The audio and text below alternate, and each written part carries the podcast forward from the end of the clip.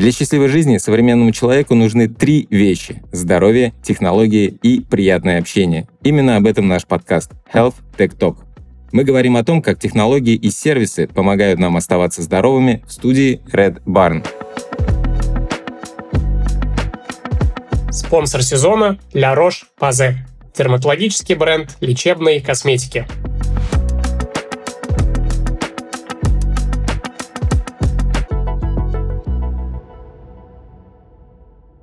Ну что, Ваня, сегодня будем говорить о сахарном диабете. Наверное, вначале хотелось бы услышать чуть больше информации для наших слушателей о том, что такое сахарный диабет, какой он бывает. Я знаю, вот, что есть а, два типа. Вообще, насколько распространено это заболевание?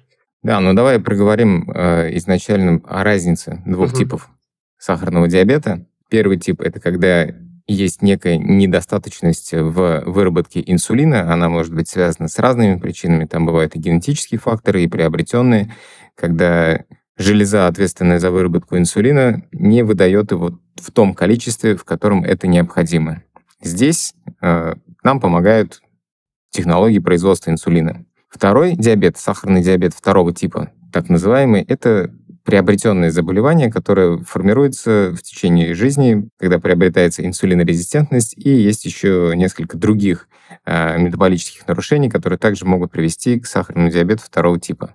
Это вот простыми словами. То есть первый тип — это угу. когда у нас не вырабатывается по той или иной причине недостатка работы железы инсулин. Второй — это когда конечные пользователи инсулина, клетки мишени, не воспринимают то количество инсулина, которое у нас вырабатывается, а, чаще всего это происходит из-за приобретения инсулинорезистентности, так называемой, то есть когда клетки перестают реагировать на инсулин, и нужно еще больше инсулина, чтобы произошла реакция. Угу. Слушай, а откуда вот берется эта самая инсулинорезистентность? Она появляется как-то?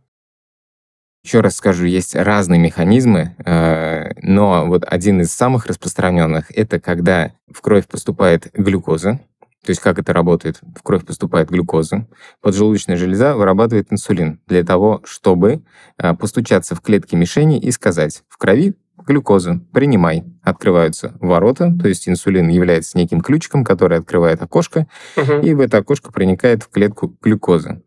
Основные депо у нас э, содержатся это в печени и в мышцах, причем мышцы жадины, они ни с кем не делятся полученной глюкозой, а печень сохраняет эту глюкозу и потом выдает ее в, нек- в неких порциях, когда мы не кушаем простые углеводы, и нам необходима энергия. То есть глюкоза — это энергия, которая поддерживает у нас жизнь.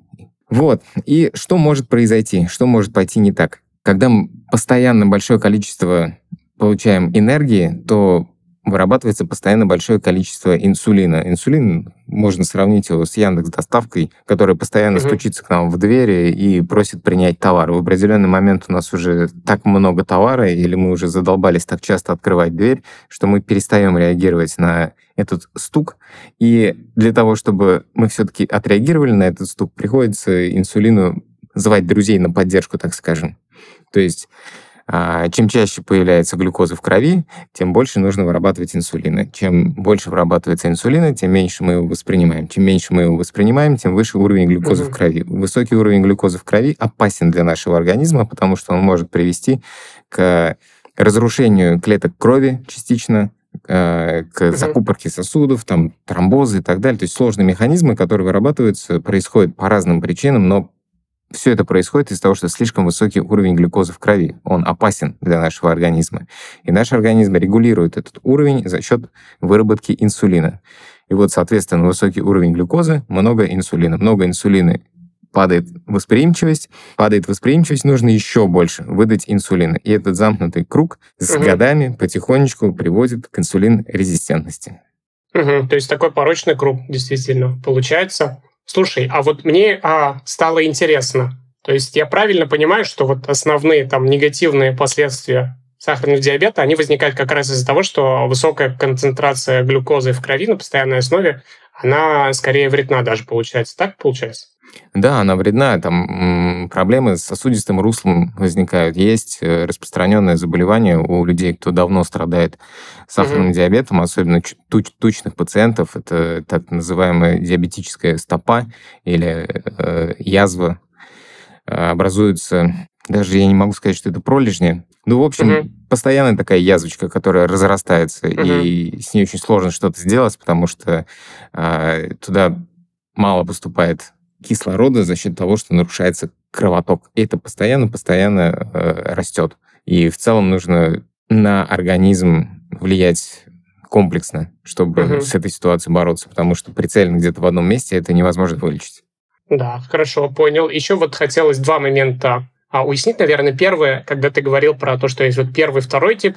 Насколько я понимаю, второй тип, он а, такой достаточно распространенный, потому что первый тип, как ты сказал, а, из-за разных нарушений происходит выработка меньшего количества инсулина. Во втором случае же у нас проблема именно с инсулинорезистентностью, которая, получается, у нас приобретенная. И такого встречается больше. Правильно я понимаю среди населения? Да, это довольно-таки распространенная проблема. Я в цифрах статистики не смогу точно сказать, mm-hmm. потому что в разных странах она разная, а, плюс статистику по-разному собирают. А, но проблема, проблема распространена, так скажем. А, да, я бы хотел отметить просто, вот тоже я насколько понял, что проблема с диабетом и там условным преддиабетом, она только набирает обороты и становится все более актуальной. Вот как раз я хотел еще у тебя спросить по поводу приобретенной инсулинорезистентности, то есть это состояние, которое развивается плавно, а, да? Правильно я понимаю? Или... Да, это состояние, которое годами формируется. То есть угу. нет такого, что одну неделю ты празднуешь и кушаешь каждый день тортики, как вот бывает у нас угу. на Новый год застолье, которое да, начинается там 31 да. декабря и заканчивается только 10 января. За одну неделю это невозможно. Так разрушить свой организм невозможно. Потому что у нас очень много компенсационных моментов, и принципе, эволюционно у нас организм очень классно реагирует на все стрессы. Но если это происходит постоянно, то там за 10 лет вы наберете 2-3 килограмма, за 20 лет у вас уже будет там плюс 10-15, а через 30 уже полноценная инсулинорезистентность и сахарный диабет второго типа. Угу. То есть получается у нас, что еще и инсулинорезистент, и сахарный диабет тесно связан с набором веса, да, и э, для ожирения. Да, там есть прямая корреляция, не всегда есть каузация, ну, то есть я имею в виду причинно-следственная связь, но если сделать корреляцию, то да, чем выше вес избыточный, тем выше вероятность сахарного диабета. Угу. А есть, э, вот если мы говорим про то, что состояние, оно развивается плавно, какие-то, скажем так, а, маркеры или как можно оценивать степень а, развития вот этого процесса и, может, заодно и как, собственно, заниматься профилактикой в этом контексте. Ну, тут на самом деле нужно сходить к эндокринологу, который посоветует пару анализов э, либо на инсулинорезистентность, mm-hmm. либо на толерантность к глюкозе. То есть здесь в первую очередь, если вы вдруг заподозрили после этого подкаста, что с вами может идти что-то не так, то позвоните эндокринологу, запишитесь на прием, пройдите обследование. Я, кстати, вот а, пока ты говорил, еще вспомнил тоже со времен еще медицинского вуза про этимологию, вообще про то, что там название вот этот сахарный диабет или а, оно еще в Древней Греции а, его, скажем так, назвали, и в переводе там диабетис – это как раз один из основных симптомов сахарного диабета – полиурия, когда очень много мочи вырабатывается. Вот. А второй как раз элемент был а, милитиус, или, по-моему, как-то так будет а, уже на латыни слово. Это про медовый привкус или сладкость, и про то, что раньше вот как раз оценивали там в Древней Греции и Древнем Риме, а, потому что моча становится сладкой глюкозы в крови становится настолько много, что она там просачивается в мочу, и в том числе, и сейчас тоже я знаю в анализах, и а, кровь, и мочу оценивает вот а, глюкозу. На самом деле это да. не так давно еще все происходило, потому что анализы ага. мочи появились ну, сравнительно недавно, лет 150-200 назад, все так же пробовали на вкус мочу. Угу. Да, то есть вот у нас а, развитие в этом сегменте началось не так давно, получается, но при этом с заболеванием знакомы уже с древних времен, потому что я в какой-то момент почему-то думал, что, а, ну, там, знаешь, а, сахара стало больше только в наше время, и поэтому некоторые заболевания, они там известны только в нашем времени, но, оказывается, заболевание было давно, но сейчас оно стало все более актуальным, в том числе, наверное, из-за развития пищевой промышленности. Или как ты думаешь, почему именно вот сейчас а, проблема становится все более актуальной? Я абсолютно согласен, э, что проблема в первую очередь из-за пищевой промышленности, потому что все продукты максимально упрощают, чтобы доставить необходимые калории нам. А пищевая промышленность направлена на то, чтобы прокормить трудовое население, так скажем. Потому угу. что трудовое население, трудящееся, это ВВП страны. И, собственно, пищевая промышленность, как один из государственных секторов, а, направлена на то, чтобы как бы все были сыты. Здесь именно задача насытить, чтобы не было голода не, не стоит задачи... Э, то есть, когда мы спасаем трудовые ресурсы, мы думаем о том, чтобы они не были голодными. А вот о качестве еды задумывается только уже сам потребитель ее в основном. Ну, либо какие-то инстанции, которые проверяют, uh-huh. но проверяют именно на предмет там и инфекции или каких-то токсикологических проблем и подобных вещей, то есть то, что реально угрожает здоровью. А то, что вся еда становится проще и кишечник уже не работает так, как раньше работал, на это производители пищевой промышленности, они особо внимания не обращают, потому что как бы это не является их целью и задачей на самом деле. Угу. Да, звучит достаточно логично. И получается, что сейчас у нас больше дешевой глюкозы, в том числе в доступе. Слушай, а вот э, ты говорил про то, что уровень глюкозы в крови поднимается. Вот, насколько я понимаю, он поднимается а, вот как ты отметил, когда мы что-то а, поели, и в том числе, раз у нас есть депо в мышцах, а, видимо, во время физических нагрузок, а, да, тоже глюкоза выделяется. Немножко, немножко не так. Угу. Во, во время физических нагрузок, наоборот, мы тратим энергию. То есть мышцы это угу. как такая дорогая машина э, типа Мустанга, которую надо заправлять, да, и да. она очень много бензина жрет. Бензин это вот как раз глюкоза. Это молекулы, угу. благодаря которым создается энергия в нашем организме. Вот, и когда мы занимаемся физической активностью, мы наоборот тратим энергию. Есть моменты, когда реально в крови в кровь выбрасывается большое количество энергетических молекул, так скажем. Это пред, предстрессовое состояние, когда мы нервничаем. Есть э, тип пациентов, которые, как сказать э, корректно, а, значит, люди, которые приобретают избыточный вес в районе 30-40 лет, не из-за того, что они неправильно питаются или плохо спят, а из-за того, что у них постоянно нервная работа. Наш организм построен таким образом, что если происходит некая стрессовая ситуация, на тебя там накричал начальник или напал кто-то из угла, или ты с кем-то поссорился, то в кровь выбрасывается большое количество энергии для того, чтобы потом подключить адреналин и либо убежать от проблемы, либо решить ее кулаками. Но в обычной жизни этого всего не происходит. На тебя накричал начальник, ты сидишь, пытаешься отдышаться, вот этот весь тремор, который в тебе происходит, uh-huh. это вот вы, выделившаяся uh-huh. энергия. После того, как эта энергия выделилась, ее надо обратно либо израсходовать, либо спрятать.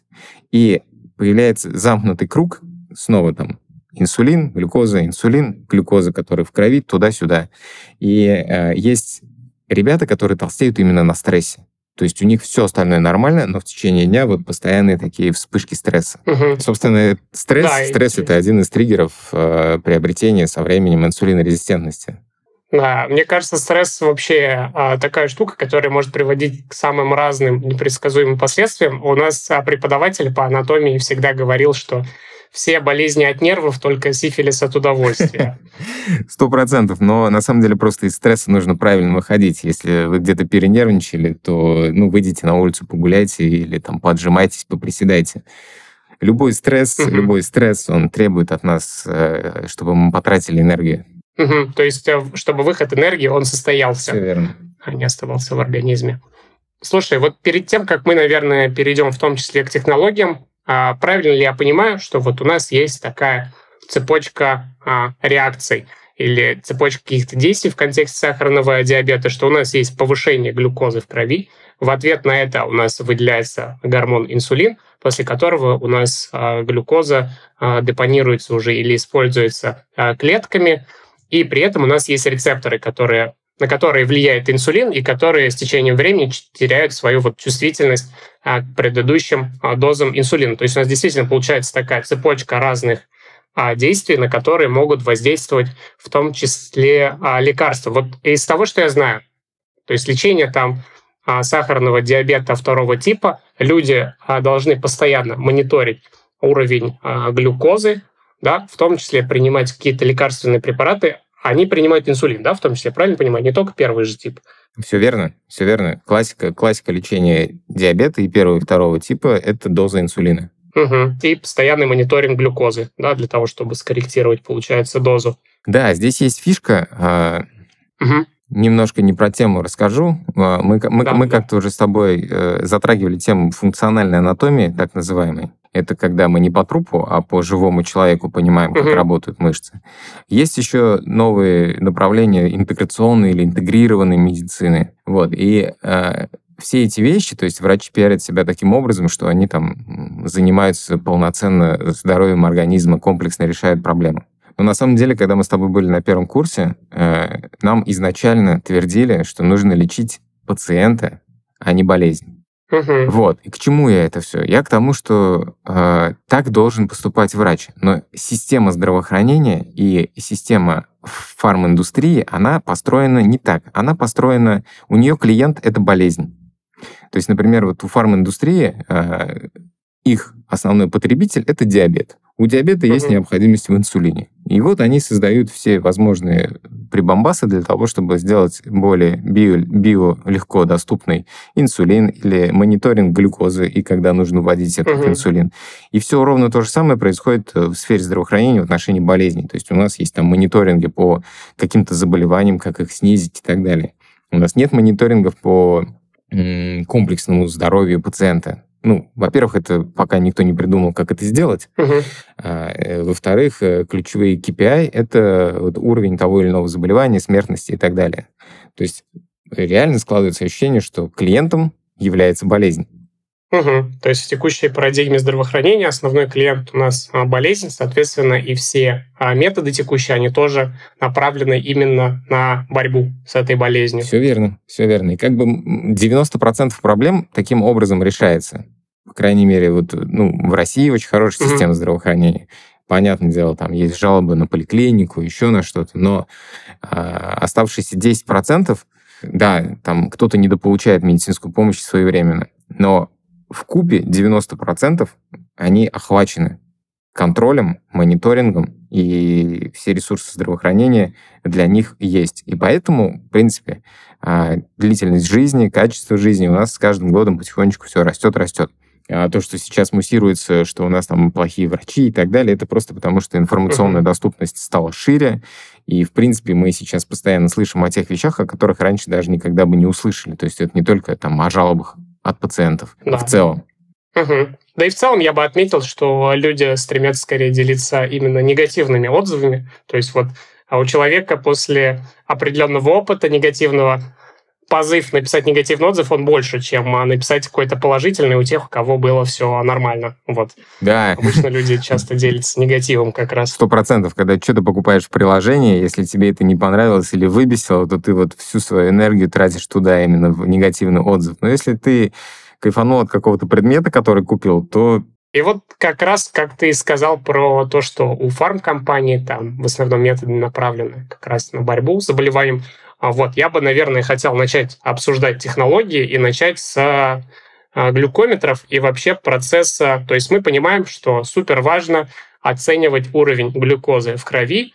Это там делается разными способами, в том числе через оценку концентрации глюкозы а в других а, жидкостях. Вот. Насколько я понимаю, изначально появились а, вот эти тест-системы с тест-полосками, когда ты делаешь небольшой прокол на пальце, потом кровь наносишь на тест-полоску, и там как раз с помощью фотометрии определяется условная концентрация глюкозы. Но это делается по... А, ну вот когда тебе нужно получить замер, ты, собственно, тогда делаешь прокол и замеряешь. Но сейчас все переходит к тому, что есть так называемые а, CGM или а, системы непрерывного мониторинга уровня глюкозы, когда есть вот какой-то датчик, он либо на плече, либо на там, области живота, который замеряет там концентрацию глюкозы в межклеточной жидкости, и так, собственно, и пытается там постоянно определять уровень глюкозы, там, по-моему, раз в 15 минут или еще что-то. Вот я посмотрел, а, я вот что заметил. Во-первых, что есть там несколько, насколько я понял, два крупных игрока вроде там Freestyle Libra и Dexcom,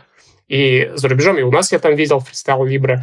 И вот они, там, датчик у них работает две недели, а, где-то написано. И есть несколько небольших игроков, которые стремятся в том числе сделать а, более долго живущим или долго играющим этим датчик.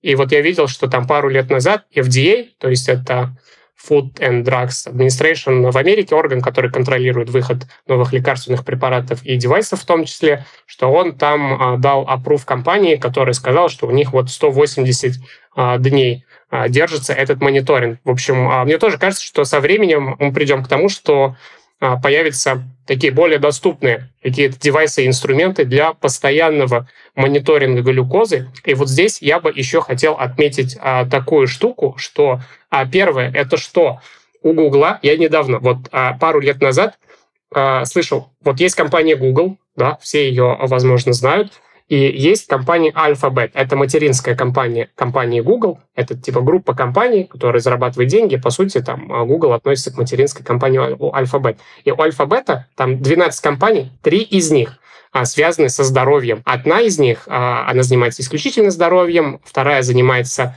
предотвращением старения, и третья появилась недавно, это Isomorphic Labs, она занимается разработкой новых лекарств. Так вот, оказалось, что один из больших проектов одной из компаний, он как раз направлен на оценку концентрации глюкозы в крови посредством оценки концентрации глюкозы а, в слезной жидкости, типа в слезах. Они хотели а, изобрести а, и сделать линзу, типа ты надеваешь линзы, и они у тебя постоянно определяют концентрацию глюкозы как раз через слезы. Они, там проект сотни миллионов долларов, почти 10 лет они его разрабатывали, компания Verily, и в итоге они пришли к тому выводу, что слишком большой разброс, и оказывается, что все-таки по слезам определять очень сложно уровень глюкозы. Но я вот для себя отметил, что большие технологические компании в том числе пошли в сегмент вот э, сахарного диабета, насколько я понимаю, не только из-за своих альтруистических э, каких-то запросов, но и в том числе потому, что это огромный рынок и очень актуально для человечества. Очень много людей а,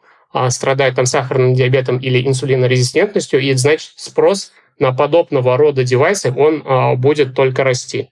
Да, уровень этой заболеваемости, он растет с каждым годом, и поэтому, естественно, большие игроки делают правильный выбор в эту сторону. И тут еще вопрос монетизации такой, что угу. во многих странах э, оплату всех необходимых вещей для диабетиков производит либо страховая компания, в которой он застрахован, это если мы говорим о страховом здравоохранении, как в Америке, например, либо угу. Смесь бюджетно-страховое здравоохранение, как у нас в России, это как бы государство теми или иными способами выделяет средства и в любом случае тоже оплачивает эту проблему. Соответственно, рынки, они огромные. И при этом есть еще такие заболевания, что просто для примера.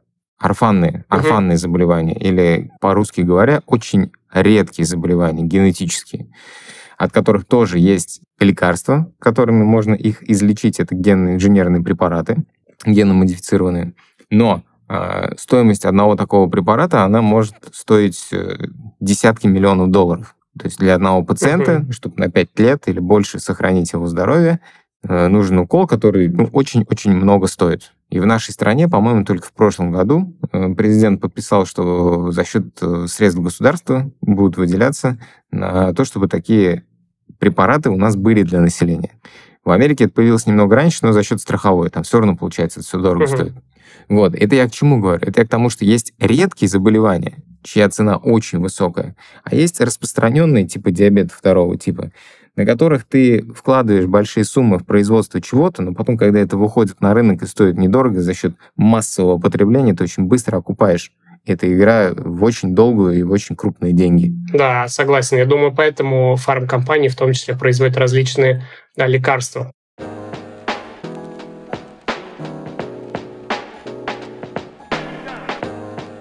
Можно ли вечно оставаться здоровым, красивым и молодым? Если этот вопрос кажется риторическим, тогда я приглашаю вас в новую рубрику нашего подкаста «Наука не стареть». В ней мы разберем современные научные исследования, в которых ученые ищут рецепт вечной молодости. В 2020 году был проведен международный онлайн-опрос среди дерматологов. Врачей спросили, как они относятся к использованию искусственного интеллекта в своей работе и исследованиях кожи. Около 77% опрошенных согласились с тем, что искусственный интеллект помогает ставить более точные диагнозы. а 79% посчитали, что искусственный интеллект должен стать частью медицинского обучения. Уже сейчас дерматологи используют инструменты, которые выделяют отдельные поражения кожи при псориазе и отличают доброкачественные новообразования от злокачественных. Например, в 2017 году исследователи из Байханского университета описали ИИ для скрининга меланомы. Он извлекает до 60 признаков заболевания, классифицирует их и предсказывает течение болезни. Искусственный интеллект позволяет не только оценить текущее состояние кожи, но и подобрать ей подходящий уход. Например, у La Roche-Posay есть диагностика кожи MySkin SOS. Она может за пару минут оценить состояние вашей кожи. Достаточно загрузить свое фото в систему и ответить на несколько вопросов. После онлайн-диагностики вы получите список продуктов и ингредиентов, подходящих для вашей кожи. Алгоритм обучали на 13 тысячах снимков людей с разным освещением, поэтому результаты у MySkinSauce довольно точные. А еще La Roche-Posay дарит бонусы за прохождение теста. Можно выбрать онлайн-консультацию дерматолога или скидку на ассортимент бренда, представленный на Озон. Диагностика не заменяет консультацию врача и не является диагнозом. Оцените состояние своей кожи, не выходя из дома. Для прохождения теста переходите по ссылке в описании подкаста.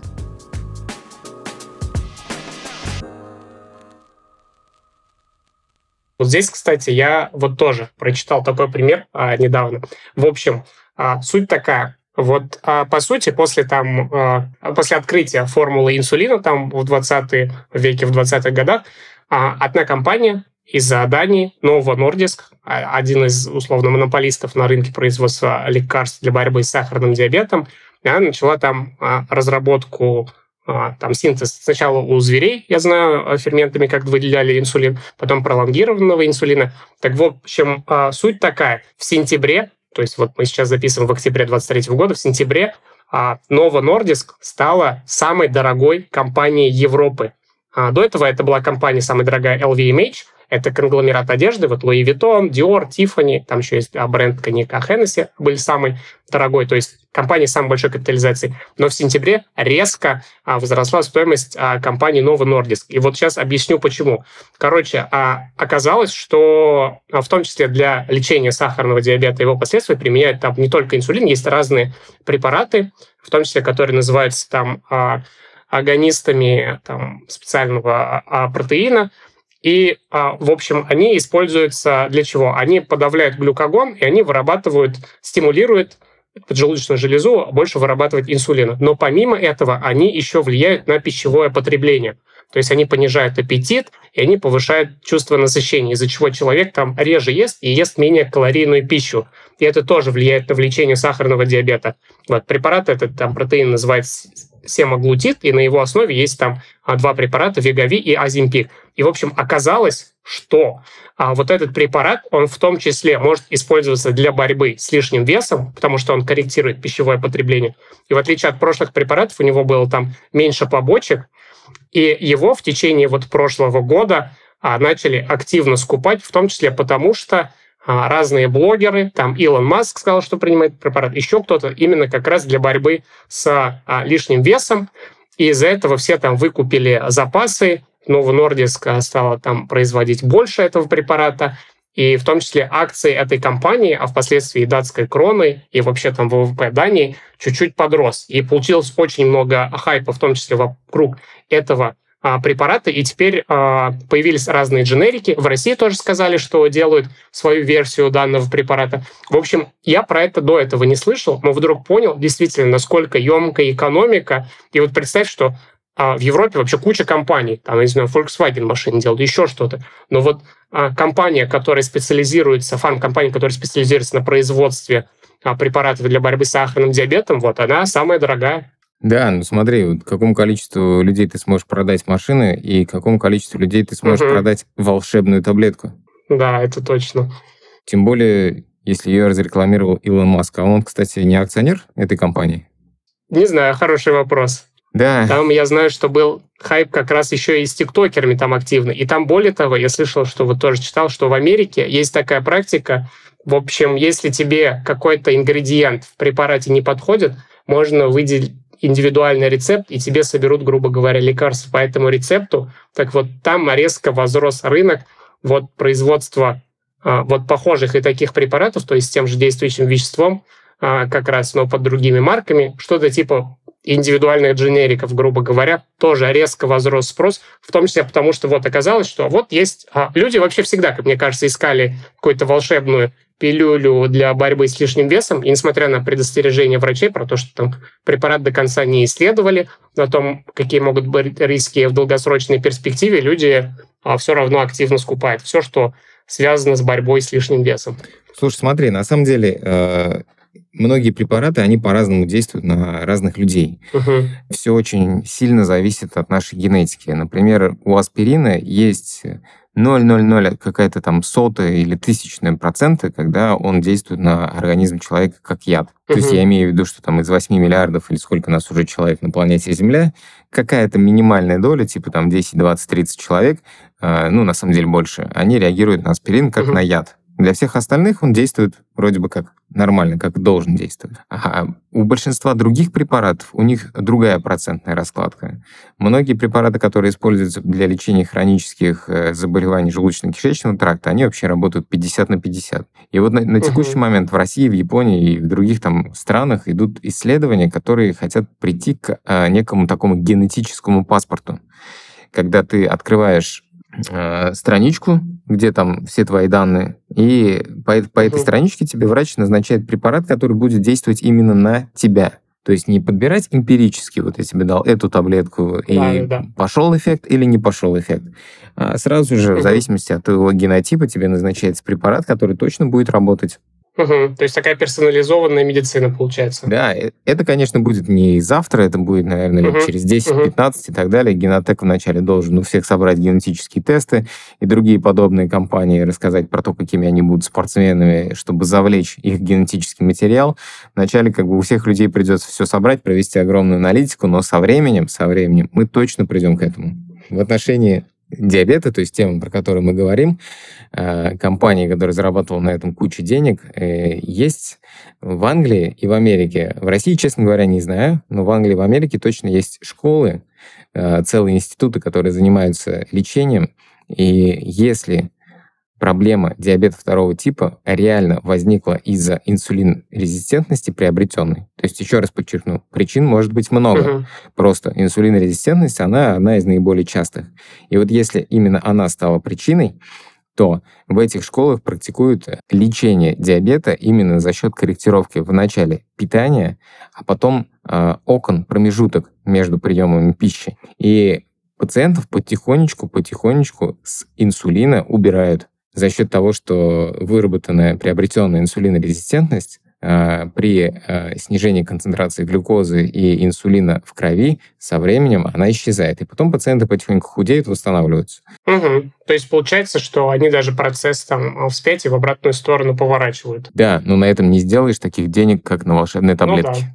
Согласен, да. Поддерживающая терапия больше денег принесет в таком контексте. Слушай, а вот если говорить про коррекцию, как ты говорил, а, питания. Вообще я знаю, что есть там школы диабетиков, как и школы там других хронических а, заболеваний, которые как раз, получается, направлены на что? На коррекцию пищевого поведения и, видимо, а, работу там с уровнем глюкозы в крови.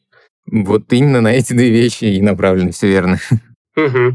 Ну все, хорошо. Еще я, кстати, вот читал по поводу, если уже мы говорим про осложнения, вот как ты говорил про диабетическую стопу, что из-за высокой концентрации э, глюкозы возникают разные осложнения, в том числе одно из них это ретинопатия, когда происходят проблемы с сетчаткой. То есть у людей там постепенно а, затмевается зрение и потом может даже пропасть. Вот я пару лет назад как раз читал большую историю о том, как а, Google, у них даже есть там такая интересная статья, как блокпост, про то, как они сделали алгоритм для там, оценки степени ретинопатии у больных сахарным диабетом. В общем, запрос был такой. Ну, у них, как всегда. Вообще, у больших компаний, они, когда публикуют вот такие а, условные исследования, которые могут быть популярными и которые многие могут понять, они добавляют тоже сторителлинга. Там история такая, что одна девушка, которая работала в Google, она из Индии, у нее а, тоже там то ли медицинское образование, то ли интерес там был, и она, в общем, хотела применять как-то технологии искусственного интеллекта и машинного обучения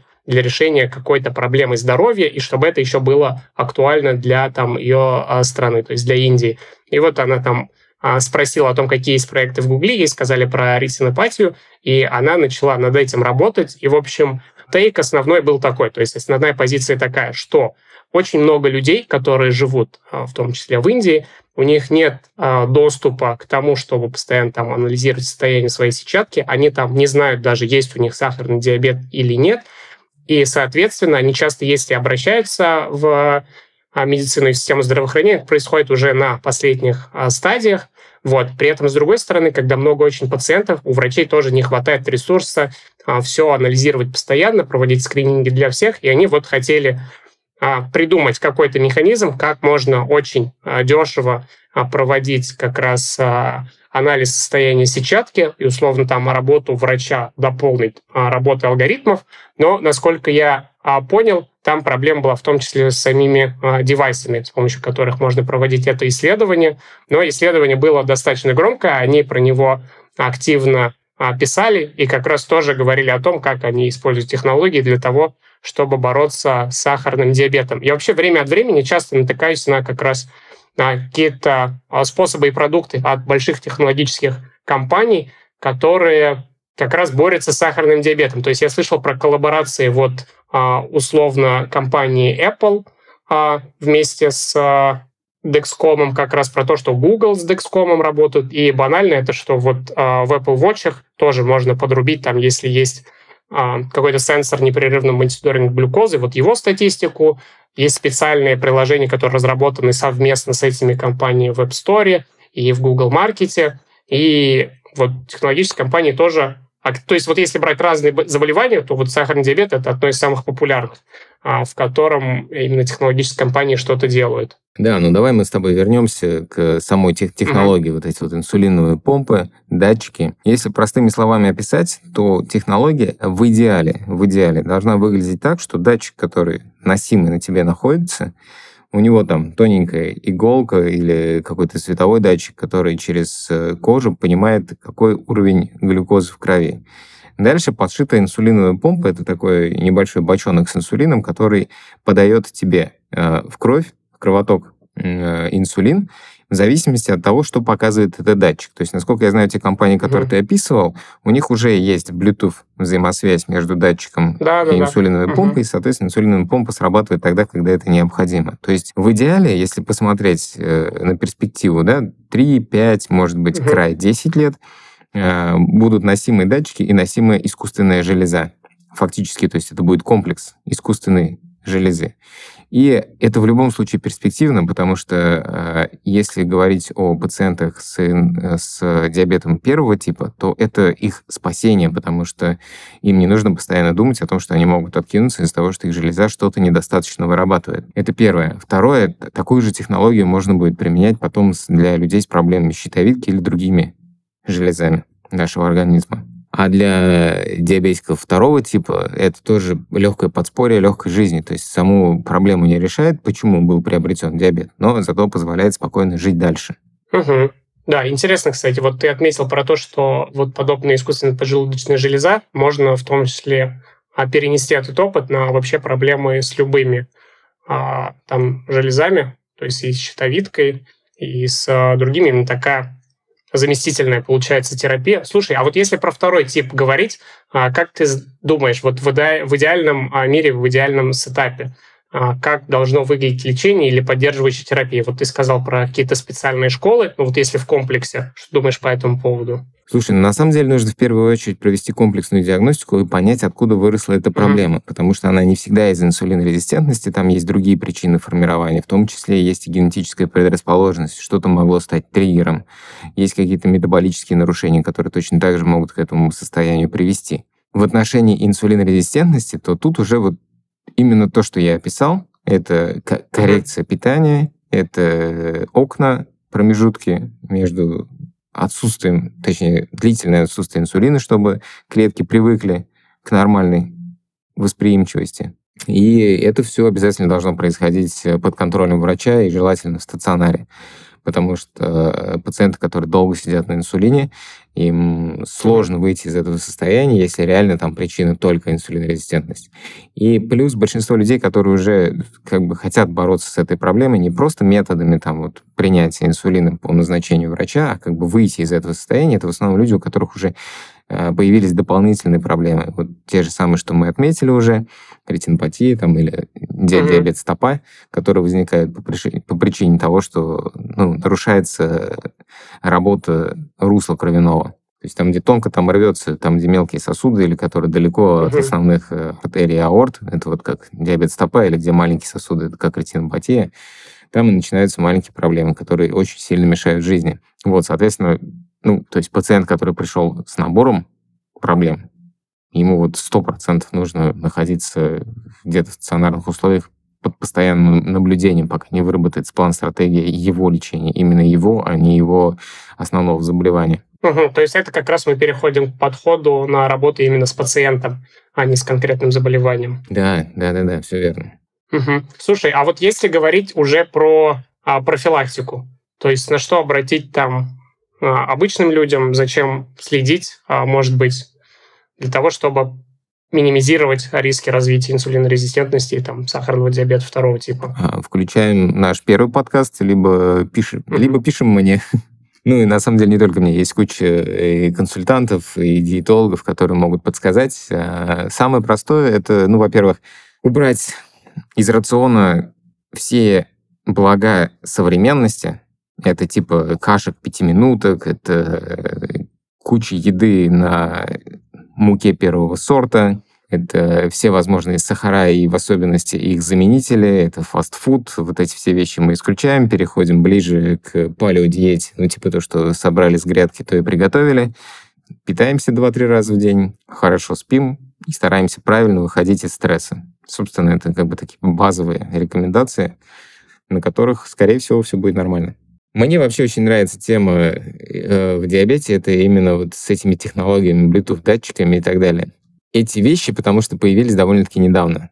На самом деле это все вот э, разработки 90-х, 2000-х годов. И за последние 20-30 лет они стали вот в массовом варианте, в массовом потреблении. То есть э, для меня, например, немножко шокировано, как быстро это все происходит, потому что когда я еще был маленьким, это, это все показывали только в научно-фантастических фильмах.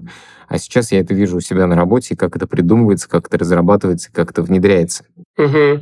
Да, я вот тоже, это по сути как вот в фильмах из фантастики, когда там есть какие-то а, киборги, вот у них есть какие-то тоже датчики, действительно такие элементы технологий в, в организме, которые помогают организму функционировать лучше. Mm-hmm. А, еще у меня есть ремарка. То есть вот все, что мы здесь наговорили, mm-hmm. люди, у которых реально проблемы, пойдут э, в классическую поликлинику и начнут наезжать, что вы не лечите меня комплексно, хочу предостеречь. Все наши врачи работают по клиническим рекомендациям, и когда есть то или иное заболевание, в клинических рекомендациях прописано, что нужно делать, чтобы снять острое или хроническое заболевание.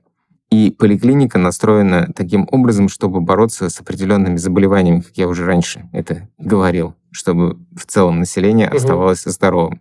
Если же нужен комплексный подход, то здесь уже нужно искать школы, которые этим занимаются. Не просто идти к эндокринологу, у которого основная задача — это спасти максимально большое количество населения от каких-либо проблем. А здесь нужно идти и искать школы и институты, которые занимаются именно диабетом. Насколько я знаю, такие есть в Москве, в Питере, в Казани, если честно говоря, я про целые институты не слышал, mm-hmm. но у нас тоже есть люди, которые возглавляют школы именно по диабету, кто комплексно занимается этой проблемой. Вот. Если хочется решить комплексно, то нужно искать именно вот эти направления. Угу, да, очень хорошее а, замечание и дополнение. Просто я очень сильно люблю нашу систему здравоохранения, но не все понимают, как она работает. Угу. Думаю, на этом все. Сегодня мы говорили о сахарном диабете, дали немного информации, рекомендаций и рассказали о том, как технологии помогают людям с сахарным диабетом. А сегодня в студии были все так же я, Ибрагим, эксперт в сфере технологий. И я, Иван, эксперт в системе здравоохранения. Не забывайте подписываться на соцсети нашего подкаста, слушайте, подписывайтесь, рекомендуйте друзьям и всего-всего самого наилучшего вам. Пока-пока. И на наши соцсети в том числе. Пока-пока.